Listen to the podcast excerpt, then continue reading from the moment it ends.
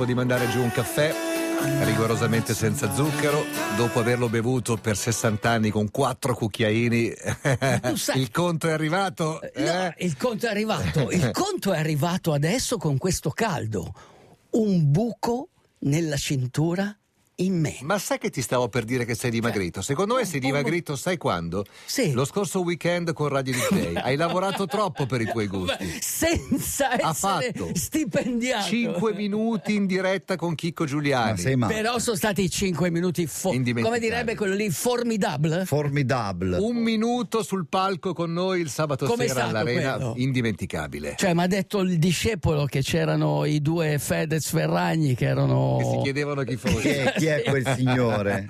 Poi cosa hai fatto ancora? Hai, hai aiutato Wad a presentare Sì. alcuni giovani Eh, cantanti. no, scusami. E domenica mattina hai partecipato alla corsa. Ma quella cosa con Wad è stata una cosa dura. Sì. Perché noi amiamo le cose difficili. Come diceva Kennedy, siamo andati sulla Luna. Mica perché era facile, perché era dura. E quel palco lì era rapper.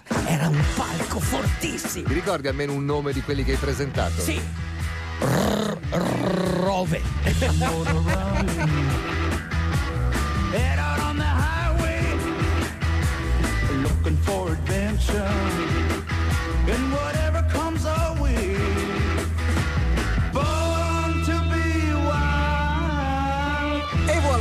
eccolo qua, Rove che è di Ro, lo Eh, so. dirò, Eh, certo, dirò. certo, certo, E- certo. e quello io- di Shakerando. Eh, io quando parto da Camelot Mm. Pa- passi per Ro. Passo per Ro. E- e tutta la vita adesso quando- ti verrà in mente E quando lui. sono qui cosa faccio? Eh. Shakeraldo. Shakeraldo, giusto. Abbiamo Senti, delle- no, voglio sapere se tua figlia era contenta. Sì, molto, Ok, basta, molto contenta. così. Ciao molto- Ortensia, grazie di molto- averti avuto belli- con noi. Bellissimo, bellissimo. Però adesso voglio parlare. Allora, no, ti do, ti do, ti do, ti do una lettera che ho ricevuto.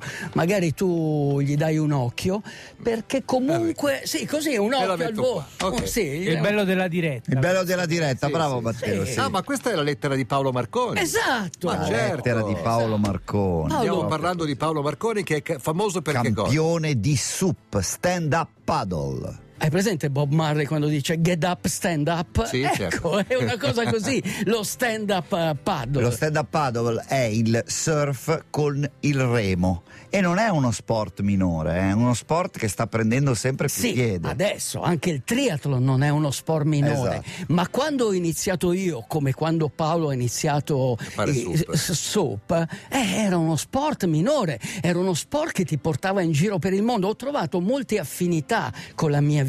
Sì. E per lui forse è stato più difficile girare il mondo, perché è molto bello il capitolo sugli aeroporti. Tu sai cosa vuol dire prendere un aereo con una, Con una tavola, tavola da, da- surf lunga 4 metri e 26 Che te la segano. Dovresti chiedere a Cioè, Gibilisco a cui, a cui segaro le, le... Sì, ok, ma quella è grande come un'automobile, capito? Certo. E devo Ma in cosa consiste una gara di SUP, perdonami? Beh, una gara di. può essere una gara di prima. endurance, comunque c'è una classifica, ma al di là di questo c'è l'oceano, c'è la voglia di stare nella natura selvaggia, c'è il vento. Tu immagina oggi eh, sull'oceano con un vento così. Tu godi, godi proprio della natura. Come un riccio. E soprattutto lo sport, come dice lui nella lettera, è formativo. Cioè uno sport così ti insegna a stare al mondo, a girare il mondo. Oltre al fatto che ti fa benissimo, perché Ma comunque il tuo, il tuo corpo è continuamente costretto a modificare la postura per rimanere in equilibrio. Non solo. E quindi fai lavorare tutto il bacino. Tutto il Non cor- solo, come per te la tua passione è diventato il tuo mestiere, è diventato il suo mestiere, Certo. quindi lavora per questo. E quindi ho voluto così parlare di Paolo Marconi e del suo sport, soprattutto perché quando andai alle Hawaii nel lontano 1989 C'erano già le Hawaii. c'erano le Hawaii e c'era l'Aloha Classic, c'era il windsurf che era molto di moda Mm. e arrivando a luna di notte e dovendo prendere l'aereo alle 5 non vai in albergo a Honolulu, Certo, stai in aeroporto, stai in aeroporto, stai in- e dei tedeschi mi diedero un letto fantastico, Un una tavola, una longboard È morbida, eh? da 4 metri. Fantastico! Grazie Paolo. All that you can dream, anzi, all that can you dream. È il titolo di quello che tu puoi sognare. Vai Paolo!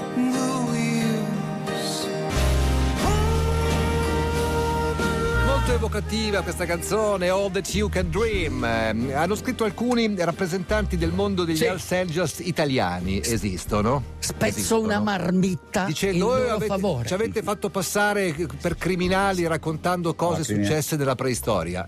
Abbiamo raccontato cose successe negli anni 60. Sì, Dopodiché il allora- mondo è cambiato sì, e immagino per- anche voi. Però no? almeno dovreste leggere il libro di Hunter Thompson Ma sugli sì, Hells sì, sì, non è che abbiamo Allora- fatto una trasmissione No, su quello, Però eh. que- in quel libro lì lui spiega. Non abbiamo mai, poi mai detto la spiega- parola razzisti, credo. No, attenzione, attenzione. Lui spiega esattamente la passione di questi ragazzi amanti delle moto. Voi pensate che l'Harley Davidson, la fortuna dell'Har- dell'Harley Davidson è dovuta anche a loro, perché comunque avevano tutti Certo. questa moto con la lucina blu. Sai come si chiama quella lucina blu? Me lo ricordo, ma non mi Te ricordo. l'ho detto più. io, Me l'hai detto tu. lasciateli dietro con stile, perché comunque loro avevano dello stile. Certo. Cioè, e poi non è che erano nemici degli hippie, nel senso che eh, erano persone che andavano in moto, avevano i giubbotti di pelle, però f- conducevano una vita come molti americani, erano dei nomadi fondamentalmente, Certo, certo. non usavano molta tecnologia.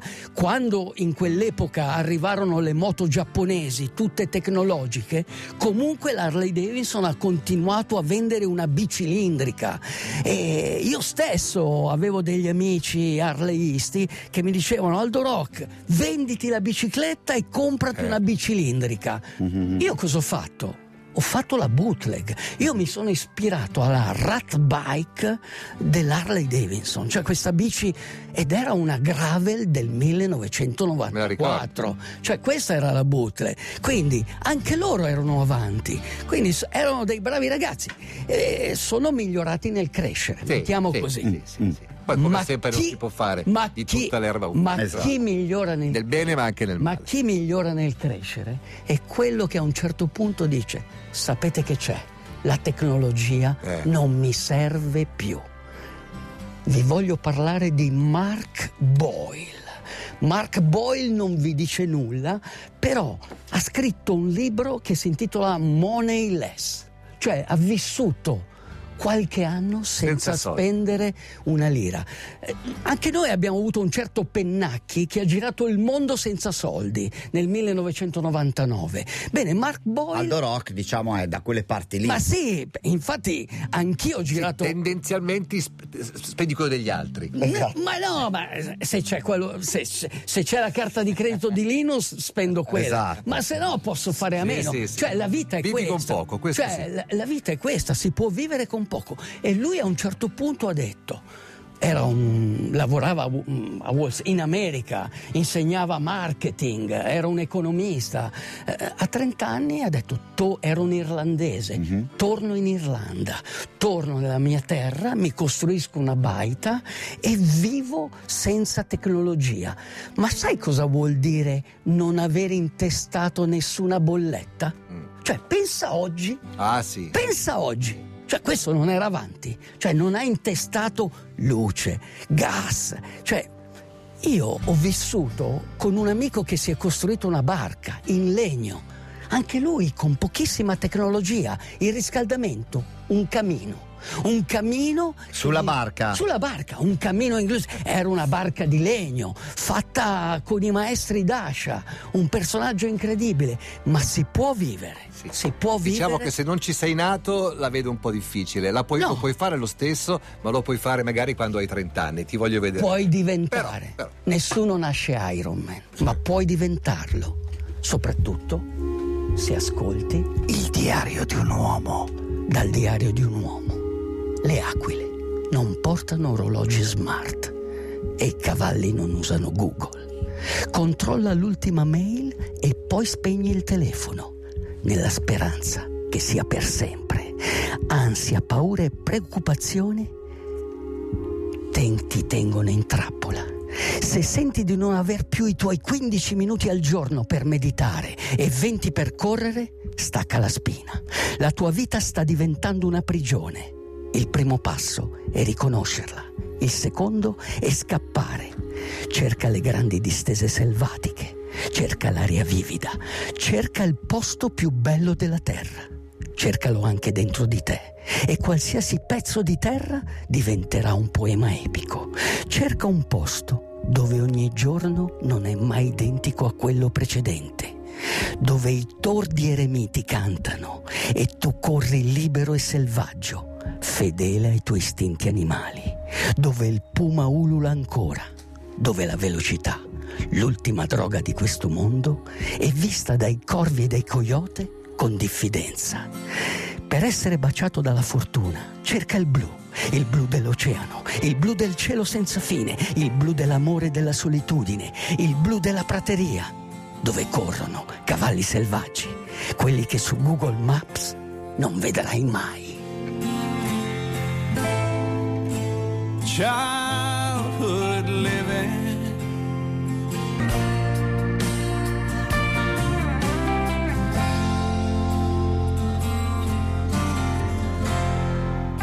Wild Horses. Alan Jackson su Radio DJ con la sua versione di questa canzone che chi ha visto i Rolling Stones dal vivo due settimane fa ha sentito cantare invece eh, dalla voce di Mick Jagger, visto che è una canzone degli Stones questa. È una canzone degli Stones. Quando gli Stones andarono in America per il tour, avevano la possibilità solo di esibirsi durante i concerti, non potevano fare nient'altro perché a quei tempi c'erano delle restrizioni burocratiche. Allora Keith Richard, tramite un amico, arrivò in questi Muscle Shoals, che sono questi studi... Muscle Shoals Horns. Eh, sono Gli- questi studi- studi famosi per i fiati soprattutto. Sì, per i fiati, ma per i musicisti, per i turnisti, Certo, certo. gente che sapeva suonare veramente.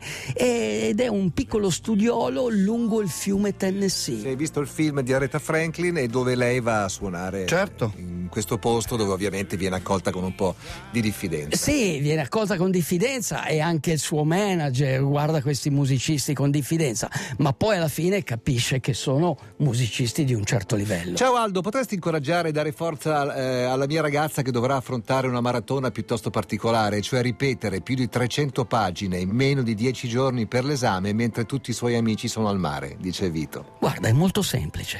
Io mi bevo un doppio caffè alle 8 di sera. Mm. E poi mi metto alla scrivania e scrivo il diario di un uomo. Lo scrivo fino alle 4 di mattina. Caspita. Dopo due ore di sonno lo ripassi, quindi hai un micro sonno abbondante, Certo, sì. hai comunque la privazione del sonno, ma la mattina sarai bella lucida Sì, e puoi lei- ripassare. Lei deve fare una cosa, lei deve praticare senza Senza tregua, Senza con tregua. perseveranza. praticare senza tregua. Due grammi di aminoacidi e una preghiera. Vorrei cambiare alcune cose della mia vita, dice Dario, sto cercando degli spunti.